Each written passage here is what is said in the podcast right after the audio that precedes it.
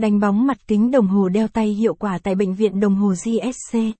Đồng hồ đeo tay khi sử dụng lâu đều sẽ xuất hiện tình trạng mặt kính bị xước. Vậy làm cách nào để lấy lại vẻ đẹp sáng bóng ban đầu cho chiếc đồng hồ? Cùng bệnh viện đồng hồ theo dõi bài viết dưới đây để tìm hiểu về cách đánh bóng đồng hồ đeo tay hiệu quả. Đánh bóng mặt kính đồng hồ có giúp giảm chảy xước hiệu quả không?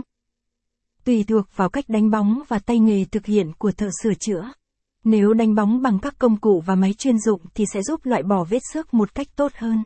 Bên cạnh đó, tùy thuộc vào mức độ chảy xước nặng hay nhẹ thì có thể loại bỏ hoàn toàn hay không, nếu xước sâu thì chỉ có thể giúp giảm mờ.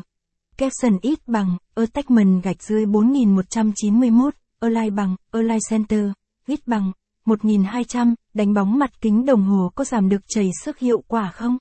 Capson, các loại đồng hồ có khả năng đánh bóng. Trên thị trường hiện nay có 3 loại kính để đánh bóng, bởi không phải loại nào cũng có thể đánh bóng để loại bỏ vết chảy xước một cách hiệu quả. Kính nhựa tổng hợp, Mica. Loại kính này thường sử dụng cho đồng hồ trẻ em và những đồng hồ có giá thành rẻ vì chất liệu này rất dễ chảy xước. Nếu bị chảy ít thì vẫn có thể đánh bóng được, nhưng nếu quá sâu thì nên thay kính mới. Kính khoáng. Kính khoáng chống dạn nứt tốt và khó bị chảy xước bởi độ cứng cao. Nếu vết chảy không quá sâu thì chúng hoàn toàn có thể thực hiện đánh bóng mặt kính đồng hồ đẹp như mới.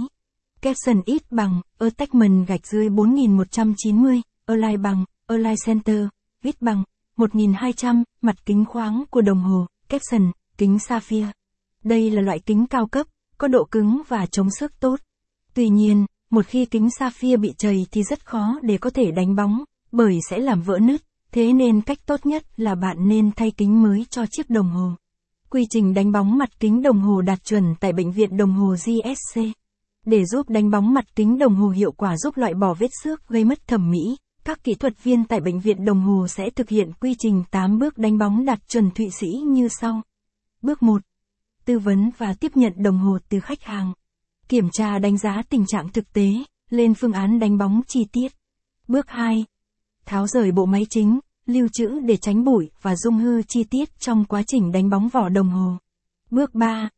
Đắp thép, bù vàng, xử lý tạo hình thô.